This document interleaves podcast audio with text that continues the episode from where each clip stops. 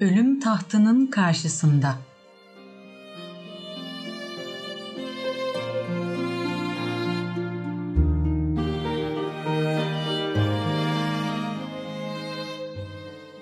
Şu günlerde evlilik işleri gençlerin ve kız babalarının üstlendiği komik ve dramatik bir ticaret halini aldı. Çoğu beldelerde gençler kazanırken babalar zarar ediyor.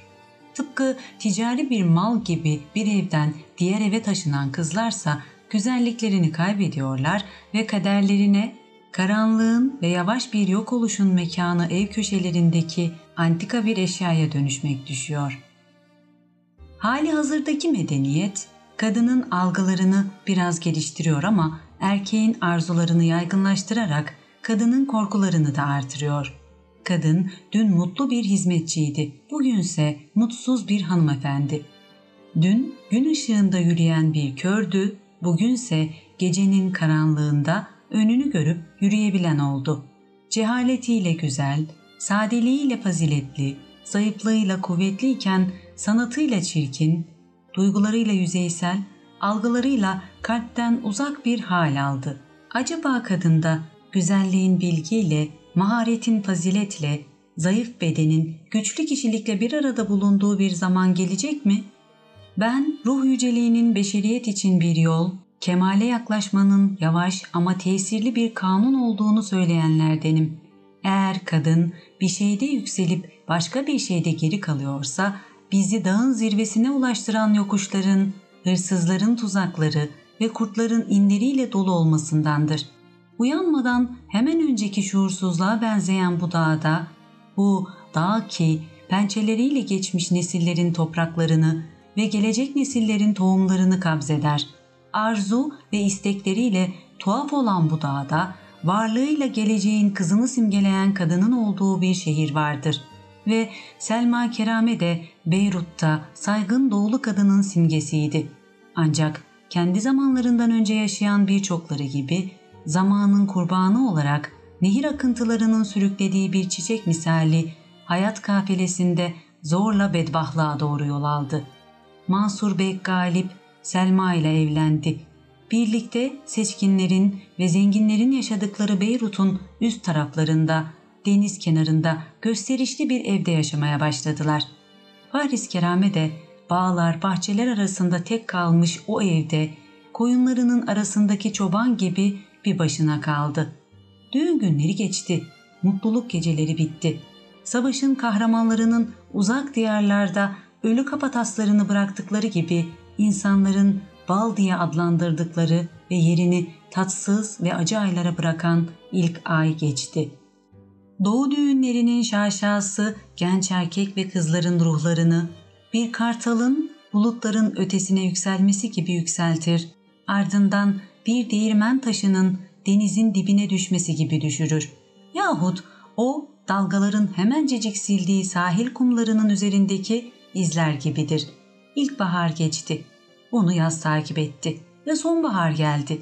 Selma'ya olan aşkım bir gencin ömrünün baharında güzel bir kadına olan aşkından, yetim bir çocuğun ebedi aleme göçmüş annesine karşı hissettiği dilsiz bir ibadet türüne dönüşüyordu. Tüm benliğimi ele geçiren bu tutku, kendinden başkasını görmeyen kör bir kedere dönüşmüştü. Gözlerimden yaş olup boşalan aşk, kalbimden damla damla kan akıtan bir hüzne dönüştü. Kaburga kemiklerimden çıkan özlemin iltileri, ruhumun sessizlikte, gökyüzünün önünde Selma ve kocası için mutluluk, babası için de huzur dileyen derin bir dua halini almıştı. Fakat yalvarıp yakarmam, dua etmem boşunaydı. Çünkü Selma'nın mutsuzluğu ruhtaki bir hastalıktı. Ölümden başkası da onu iyileştiremezdi. Kocası ise hayatı güzel kılan ne varsa hiç çabalamadan elde eden, hiçbir şeye kanaat etmeyip daima kendilerine ait olmayan şeyleri arzulayan, ve böylece ömürlerinin sonuna kadar arzularıyla cezalandırılacak olan adamlardan biriydi. Faris Kerame için boşuna huzur diliyordum. Çünkü damadı kızı Selma ile evlenir evlenmez ve muazzam malına konar konmaz kendisini unutmuş ve terk etmişti. Hatta kayınpederinin bütün malına konmak için onun ölmesini diler hale gelmişti. Mansur Bek, amcası başpiskopos Paulus Galip'e benziyordu. Ahlakı tıpkı amcasınınki gibiydi. Ruhu da amcasının bir minyatürüydü. Aralarındaki tek fark iki yüzlülüklerinin seviyesiydi. Başpiskopos arzularına mor kıyafetinin altında gizli bir şekilde ulaşır, isteklerine boynunda asılı duran altın haçın kurumasında doyardı. Yeğeni Mansur Bek ise her şeyi aleni ve zorla yapardı. Başpiskopos sabahları kiliseye gider ve günün geri kalan kısmını dulların, yetimlerin ve saf kalplerin mallarını soymaya ayırırdı. Mansur Bek de günün tamamını fesatlığın, nefeslerinin havasıyla mayalanan şu karanlık sokaklarda arzu ve şehvetinin peşinde geçirirdi.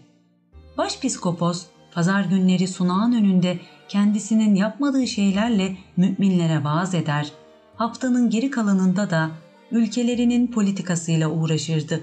Yeğeni de günlerinin tamamını amcasının nüfuzunu kullanıp taliplerine vazife ve makam satarak geçirirdi. Başpiskopos gecenin örtüleriyle gizli yürüyen bir hırsız, Mansur Bek ise gündüzün ışığında cesaretle yürüyen bir hilekardı. Halk da hırsız ve hilekarlar arasında kurtların dişleri ve kasapların bıçakları arasında yok olan koyun sürüsü gibi yok oluyordu. İşte bu şekilde doğu milletleri çarpık ruhlara, fesat ahlaklara boyun eğip öteye çekiliyor, çukurun derinliklerine düşüyordu. Zaman da tıpkı demir çekicin toprak çömleği un ufak edişi gibi bu milletleri ayaklarıyla ezerek ilerliyordu. Acaba zavallı bir kadının hikayesini yazmaya ve aşkın sevinçleriyle dokunmayıp aksine hüzünleriyle tokat attığı bir kalbin hayallerinin tasvirine tahsis ettiğim halde beni bu sayfaları zavallı ve ümitsiz milletler hakkındaki sözlerle meşgul ettiren şey nedir? Gözyaşlarımı hayatın ölüm kendisini kucaklayıncaya kadar boynuna sarılmadığı zayıf bir kadının günlerinin hatırasına vakfetmişken, niçin gözyaşlarım aldanmış ve mazlum haklardan söz etmek için göz kapaklarımı ayartıyor? Peki zayıf bir kadın mazlum bir milletin sembolü değil midir? Ruhunun arzuları ve bedeninin kelepçeleri arasında acı çeken bir kadın, yöneticilerinin ve din adamlarının arasında azap gören bir millet gibi değil midir? Güzel bir kızı kabrin karanlığına doğru sürükleyen gizli duygular, halkların hayatını toprakla örten şiddetli fırtınalar gibi değil midir? Bir milletin kadını, kandildeki ışık üzmesi gibidir. Ya az olunca kandildeki ışık da zayıf olmaz mı? Güz günleri geçti.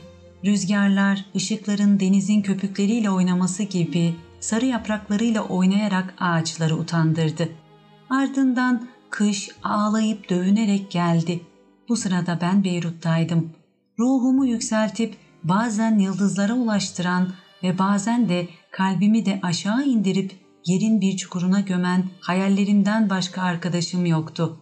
Kederli ruh, uzlet ve yalnızlıkta rahat bulur. Yaralı bir ceylanın sürüsünden uzaklaşıp ölünceye ya da iyileşinceye kadar mağarasına sığınması gibi insanları terk eder.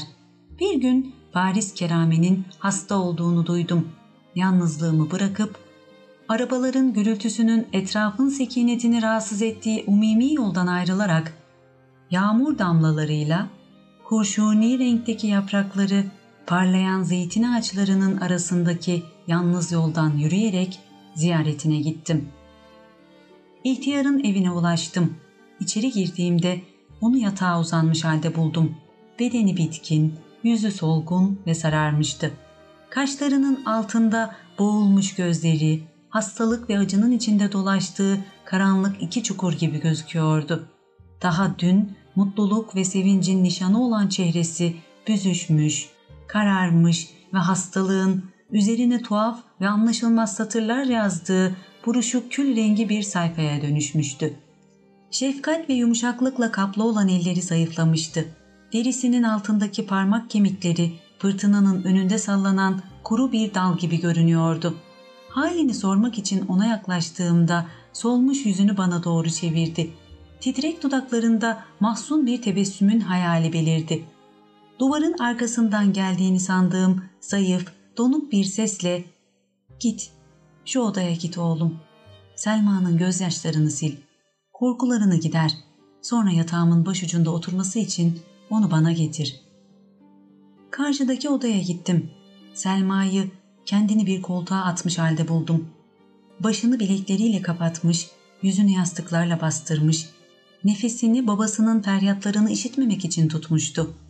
Yavaşça ona yaklaştım. Ardından iç çekmeye benzer bir ses tonuyla adını söyledim. Kabusların aldattığı, uyuyan biri gibi zorla hareket etti. Ardından koltuğun üzerinde doğrulup sanki rüya aleminde bir hayalet görmüş gibi iri, donuk gözleriyle bana baktı. Gerçekten burada, yanında olduğuma inanamıyordu. Sihirli etkileriyle bizi tanrıların şarabıyla sarhoş olduğumuz o anlara döndüren derin bir sessizlikten sonra Selma parmaklarının ucuyla gözyaşlarını sildi ve kederle şöyle dedi. Günlerin nasıl değiştiğini gördün mü? Zamanın bizi nasıl yanılttığını, süratle nasıl da korkutucu mağaralara doğru ilerlediğimizi gördün mü? Bahar bu mekanda bizi aşkın tutkusuyla bir araya getirmişti. Şimdi ise yine aynı mekanda kış bizi ölüm tahtının önünde bir araya getiriyor. O gündüz ne kadar parlak, bu gecenin karanlığıysa ne kadar da şiddetli. Kelimelerin sonları boğazına düğümlenerek söyledi bunları. Ardından döndü ve elleriyle yüzünü kapattı. Sanki geçmişin hatıraları o an canlanmış ve önünde durmuş, o ise bunu görmek istememişti. Elimi Selma'nın saçlarına koyarak şöyle dedim. Gel Selma, gel. Fırtınanın önündeki kaleler gibi dimdik duralım. Haydi gel. Düşmanın önündeki askerler gibi kılıçların ucunu sırtımızla değil, göğsümüzle karşılayarak duralım. Şayet vurulur da yıkılırsak şehit olarak ölürüz. Yok galip gelirsek o zaman da kahramanlar gibi yaşarız. Ruhun zorluk ve meşakkatler karşısında metanetli duruşuyla eziyet görmesi, huzur ve güvene doğru geri çekilmesinden daha şereflidir. Nitekim bir kelebeğin ışığın etrafında yanıp can verene kadar uçması, karanlık yuvasında rahat ve emniyet içinde sonsuza kadar kalmasından daha yücedir. Kışın soğuğuna ve tohumların çatlamalarına dayanamayan çekirdekler, yeri yarmaya güç yetiremezler ve asla Nisan'ın güzelliğine sevinemezler. Haydi Selma, şu engebeli yolu sağlam adımlarla basarak takip edelim. Kayalar arasına atılmış kafa taslarını ve dikenler arasında süzülen yılanları görmemek için gözlerimizi güneşe doğru kaldıralım. Eğer korku bizi yolun yarısında durdurursa o vakit gece hayaletleri bize alay ve küçümseme çığlıklarını dinletir. Şayet cesaretle dağın zirvesine ulaşırsak o vakit gökyüzündeki ruhlar da bizimle birlikte zafer şarkılarını söylerler. Kendini yatıştır Selma ve gözyaşlarını dindir. Yüzünde beliren şu kederi gizle. Ayağa kalk, babanın yatağının yanına oturalım. Çünkü onun hayatı senin canlılığında, şifasıysa senin gülümsemendedir. Selma, şefkat, merhamet ve sevecenlik dolu bakarak, gözlerinde umutsuzluk taşıyan anlamlar varken benden sabırlı olmamı ve dik durmamı mı istiyorsun? Hiç aç bir fakir ekmeğini diğer bir aç fakire verir mi? Yahut bir hasta kendisi daha muhtaçken ilacı başka bir hastaya verir mi? dedi. Durdu. Önümden başı eğik bir şekilde babasının odasına doğru yürüdü. İhtiyar adamın yatağının yanı başına oturduk. Selma sakin gözükmeye ve tebessüm etmeye, babasıysa neşeli ve dinç olduğunu göstermeye çalışıyordu. Her ikisi de diğerinin ıstırabını hissediyor, zayıflığını biliyor, kalbinin acısını işitiyordu. Tıpkı sessizlikte birbirlerini yok etmek için mücadele eden iki kuvvet gibiydiler. Kızının zor ve acı veren durumu karşısında üzüntüden eriyen ağır hasta bir baba ve babasının hastalığı sebebiyle acı çekerek solup giden aşık bir kız. Aşk ve ölüm karşısında birbirini kucaklayan bir yolcu, diğeri ümidini yitirmiş bir ruh. İkisinin arasında hem kendi derdine hem de onlardakine katlanan bir ben. kaderin eliyle bir araya getirdiği ardından toz haline gelene kadar kuvvetlice sıktığı üç kişi.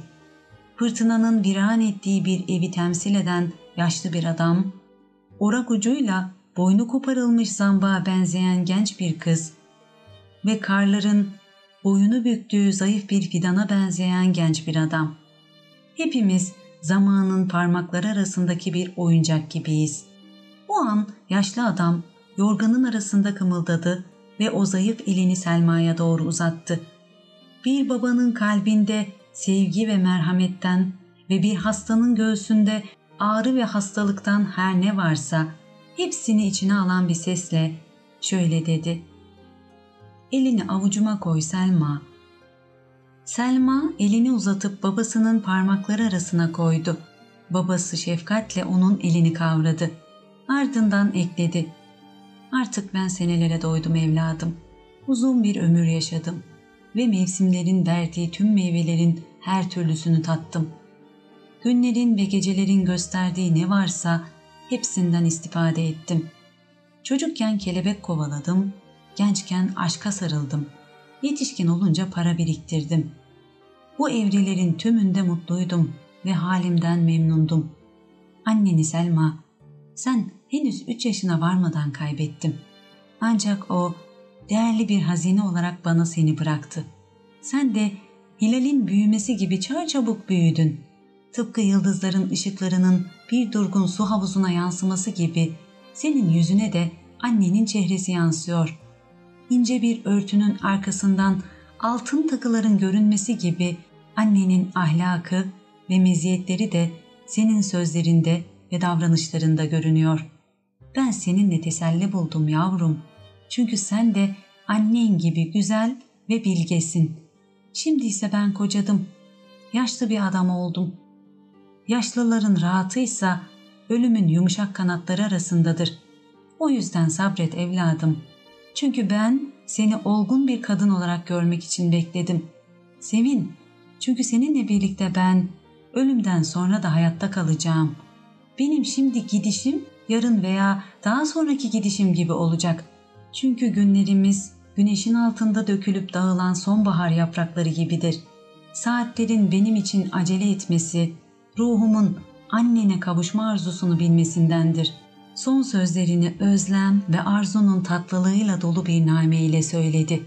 Buruşuk yüzünde çocukların kirpiklerinden taşan parıltıya benzeyen bir ışık parladı.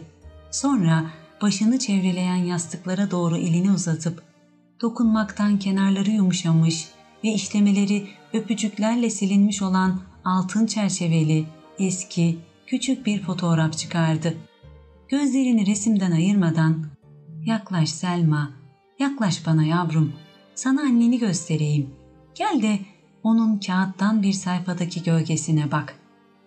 Selma yıpranmış resimle bakışı arasında engel olmaması için göz pınarlarından yaşlarını silerek yaklaştı. Sanki düşüncelerini ve yüzünün şeklini yansıtan bir ayna gibi uzunca baktıktan sonra dudaklarına yaklaştırıp hasretle tekrar tekrar öptü. Peşinden haykırdı. Anneciğim, anneciğim. Bu sözcüklerden sonra başka bir şey söylemedi. Sanki fotoğrafa sıcak nefesleriyle hayat vermek istiyor gibi resmi titreyen dudaklarının üzerine tekrar koydu. Gerçekten insanoğlunun dudaklarının dile getirdiği en tatlı şey anne lafzı. En güzel seslenişse anneciğim seslenişidir. Ümit, sevgi, şefkat ve bir insanın kalbindeki bütün sevecenlik, tatlılık ve yumuşaklıkla dolu olan hem büyük hem küçük bir kelime. Anne bu hayattaki her şeydir. Hüzün anında teselli, ümitsizlik anında ümit, zayıflık anında kuvvettir. O şefkat, merhamet, acıma, bağışlanma kaynağıdır. Annesini kaybeden, başını yaslayacağı bir göğsü, kendisine dua edecek bir eli ve kendisini kollayıp gözetecek bir gözü kaybeder. Doğadaki her şey anneliği simgeleyip onun hakkında konuşur. Güneş yeryüzünün anasıdır. Sıcaklığıyla onu besler, ışığıyla onu kucaklar, akşam olduğundaysa onu deniz dalgalarının sesleri, serçelerin ve derelerin şarkılarıyla uyutmadıkça terk etmez. Yeryüzü ağaçların ve çiçeklerin anasıdır. Onları doğurur, ardından emzirir ve sonra da sütten keser. Ağaçlar ve çiçeklerse lezzetli meyveler ve canlı tohumlar için analık rolleri yürütürler. Tabiattaki her şeyin anasıysa güzellik ve aşkla dolu, ezeli, ebedi, mutlak olan ruhtur. Selma Kerame henüz küçük bir çocukken öldüğü için annesini tanımıyordu. Annesinin resmini gördüğünde üzüntüyle haykırıp ona anneciğim diye seslenmişti. Bu durum onun iradesini zorladı. Çünkü tohumun yerin bağrında saklanması gibi anne kelimesi de kalplerimizde saklıdır. Yine gülün kalbindeki kokunun saf ve yağmurlu gökyüzüne doğru yükselmesi gibi bu kelime de hüzünlü ve sevinçli anlarda dudaklarımızın arasından taşar. Selma annesinin resmine bakıyor, onu hasretle öpüyordu. Sonra hızla çarpan göğsüne basıyor ve hıçkırarak inliyordu. Sonra iç çekiyor, her iç çekişiyle gücünden bir parça kaybediyordu. Sonunda narin bedenindeki canlılık zayıf düşünce yıkıldı ve babasının yatağının yanına düştü. Babası ellerini kızının başına koyarak şöyle dedi. Evladım ben sana kağıt bir sayfada annenin cismini gösterdim. Şimdi bana kulak ver ki sana onun sözlerini dinleteyim. Selma yuvadaki yavruların dallar arasından serçenin kanat seslerini duyduklarında yaptıkları gibi başını kaldırdı. Eğilip kulak vererek babasına baktı. Sanki onun manevi kişiliği dikkatle bakan gözlere ve uyanık kulaklara dönüşmüştü. Babası şöyle dedi. Annen yaşlı babasını kaybettiğinde sen henüz süt emen küçük bir bebektin. Babasını kaybetmesine üzülmüş, metanet ve sabırla ağlamıştı. Ancak babasının kabri başından döner dönmez bu odada yanıma oturup elimi yavaşça tuttu ve babam öldü Faris. Benim için geriye sen kaldın. Bu ise benim tek teselliğimdir. Dallanıp budaklanan duygularıyla kalp, dağınık dallarıyla olan sedir ağacına benzer. Sedir ağacı kuvvetli dallarından birini kaybettiği zaman acı çeker fakat ölmez. Aksine yaşam gücünü, kesilen dalın yerini, gelişmesi, büyümesi ve noksan yerleri dallarıyla doldurması için kendisine bitişik diğer bir dala aktarır demişti. İşte babası öldüğünde annenin söylediği buydu Selma. Ölüm bedenimi kabir istirahatine, ruhumu da Allah'ın gölgesine aldığı zaman senin de söylemen gereken budur. Selma perişan bir halde cevap verdi. Annem babasını kaybettiğinde geriye ona sen kalmıştın. Peki ya ben? Seni kaybettiğim zaman bana kim kalacak babacığım? Babası öldüğünde o sevgili, değerli ve güvenilir kocasının gölgesindeydi. Babası öldüğünde ona geride kollarıyla boynunu sarmaladığı, küçük başını göğsünün üzerinde bastırdığı bir küçük bebek kaldı. Peki ya ben? Seni kaybettiğimde geriye benimle kim kalacak babacığım? Sen benim babam, annem, gençliğimin yol arkadaşı ve öğretmenisin. Benden gittiğin zaman senin yerine kimi koyabilirim? Bunları söyledi ve ağlamaklı gözlerini bana çevirdi. Sağ eliyle elbisemin kenarını tuttu. Benim bu arkadaştan başka kimsem yok baba. Sen gittikten sonra ondan başka kimse yanımda kalmayacak. O da benim gibi acı çekerken onunla nasıl teselli bulayım? Hiç kırık bir kalp, kırılmış başka bir kalbi teselli eder mi? Güvercinin kırık kanatlarla uçamadığı gibi acı çeken biri komşusunun acısıyla teselli bulup metanetle duramaz. Bu benim yoldaşım. Lakin kederimle onun omuzlarına yük olup onu kambura çevirdim. Karanlıktan başka bir şey görmemesine benim gözyaşlarım sebep oldu. O benim kardeşim, onu seviyorum. O da beni seviyor. Ancak aynı acıyla mustarip olan ama acıyı dindiremeyen sadece ağlamaya yardımcı olup gözyaşını acıyla ve kalbi saygıyla dolduran bütün kardeşler gibi. Selma'nın söylediklerini dinlerken hissettiğim duygular birbiri ardınca büyüyor, göğsüm daralıyordu. Öyle ki sanki kaburga kemiklerim boğazımdan ve ağzımdan fırlayacaktı. Bir deri bir kemik kalmış bedeni, yavaşça yastık yorganların arasına gömülen ihtiyar da Selma'ya bakıyordu. Yorgun ruhu rüzgarın karşısındaki kandil ateşi gibi titriyordu. Sonra kollarını kızına uzattı ve sessizce konuşmaya başladı. Sevgili kızım, bırak selametle gideyim. Gözlerim bulutların ardını gördü. Bu yüzden onları bu mağaraya bir daha asla çevirmeyeceğim. Bırak beni uçayım. Kanatlarım bu kafesin parmaklıklarını kırdı. Annen beni çağırıyor Selma. Beni durdurma. Rüzgar esmeye başladı. Sis denizin üstünden dağıldı. Gemi yelkenlerini açtı ve yolculuğa hazırlandı. Onu durdurma. Dümenini çevirme. Bırak bedenim diğer uyuyanlarla birlikte uyusun. Ruhumu bırak uyansın artık kızım. Çünkü şafak söktü ve rüya bitti. Ruhumu ruhunla öp. Umut öpücüğüyle beni öp. Bedenimi hüzün acısından bir damla bile dökme ki ot ve çiçekler bedenimin parçalarını emmekten çekinmesin. Ellerime ümitsizliğin gözyaşlarını dökme ki kabrimde diken bitmesin. Keder iniltileriyle anlama bir şey yazma. Çünkü seher rüzgarı gelip okuduğunda kemiklerimin tozlarını yeşil kırlara taşımaz. Kızım, seni hayattayken de sevdim, öldükten sonra da seveceğim ve ruhum seni koruyup kollaması için daima yakınında olacak. İhtiyar bana döndü. Göz kapakları yavaşça kapanıyordu. Gözlerinin yerinde kül renginde iki çizgiden başka bir şey görmüyordum. Ölümün sekineti kelimelerini çalıyordu. Sana gelince oğlum, baban bana nasıl kardeş olduysa sen de Selma'ya kardeş ol. Sıkıntılı zamanlarında onun yakınında ol. Hayatın sonuna kadar onun yoldaşı ol. Onun üzülmesine izin verme. Çünkü ölüler için üzülmek geçmiş nesillerin yaptığı hatalardan biridir. Onun kulağına mutlu edici şeyler söyle.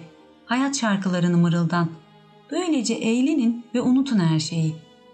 Babana beni hatırlamasını söyle. Sor ona Gençlik bizi bulutlara uçururken günlerimin meşgalelerini sana anlatsın. Ömrümün son demlerinde kendisini oğlunun şahsında sevdiğimi söyle ona. Dedi. Birkaç dakika sessiz kaldı. Kelimelerinin hayaletleri odanın duvarlarında debeleniyordu. Aynı anda bana ve Selma'ya döndü. Fısıltıyla, ilaçlarıyla hapisteki saatlerimi uzatması için doktor çağırmayın sakın. Çünkü kölelik günleri geçti.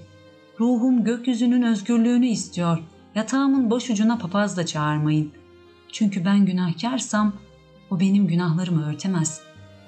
Günahsızsam beni cennete çarçabucak vardıramaz. Müneccimlerin yıldızları yörüngesinden çıkarmadıkları gibi insanın iradesi de Allah'ın kararını değiştiremez. Ben öldükten sonra doktor ve papazlar istediklerini yapsınlar. Deniz dalgayı çağırır. Lakin bu gemi sahile ulaşıncaya kadar ilerlemeye devam edecek. O ürkütücü gece yarılandığında can çekişmenin karanlığında boğulmuş gözlerini açtı. Gözlerini son defa açtı. Onları yatağının ucunda diz çökmüş kızına çevirdi. Konuşmaya çalıştı. Yapamadı. Çünkü ölüm sesini içine çekmişti. Sonunda kelimeleri dudaklar arasından derin bir nefes olarak çıktı. İşte gece bitti. Geldi sabah. Selma, Selma, Selma. Sonra başını eğdi, yüzü soldu. Dudakları tebessüm etti ve ruhunu teslim etti. Selma ellerini uzattı. Babasının ellerini tuttuğunda buz gibi soğuk olduklarını hissetti. Başını kaldırıp ona baktığında babasının yüzünün ölüm peçesiyle örtüldüğünü gördü. Hayat Selma'nın bedeninde donmuş. Gözyaşları göz uçlarında kurumuştu. Hareket edemedi, bağıramadı, ah edemedi. Bir heykel gibi donuk gözlerle ona bakıyordu sadece. Dürülmüş nemli elbisenin gevşemesi gibi Selma'nın uzuvları gevşemeye başladı. Anlı yere değecek kadar çöktü. Sessizce merhamet et ya Rab ve canlandır bütün kırık kanatları diyebildi. Paris Kerame öldü. Ebediyet ruhunu sardı. Toprak bedenini geri aldı. Mansur Bek de onun tüm varlığına kondu. Hayatı gözlerinin önünde korkuların oynadığı büyük bir trajedi olarak gören kızı da talihsizliğinin esiri olarak kaldı. Bense hayallerim ve endişelerim arasında kaybolmuştum. Kartal ve akbabaların avlarına üşüştükleri gibi günler ve gecelerde üstüme üşüşüyordu. Ne kadar da kendimi zamanın defterini dürdüğü milletlerin hayalleriyle avutmak için kitapların arasında kaybetmeye çalıştım. Kitaplar okuyarak geçmiş nesillerin sahnelerine dönmek için bugünümü unutmayı ne çok denedimse de bunların hiçbiri bana kar etmedi. Aksine ateşi yağla söndürmeye çalışan biri gibi oldum.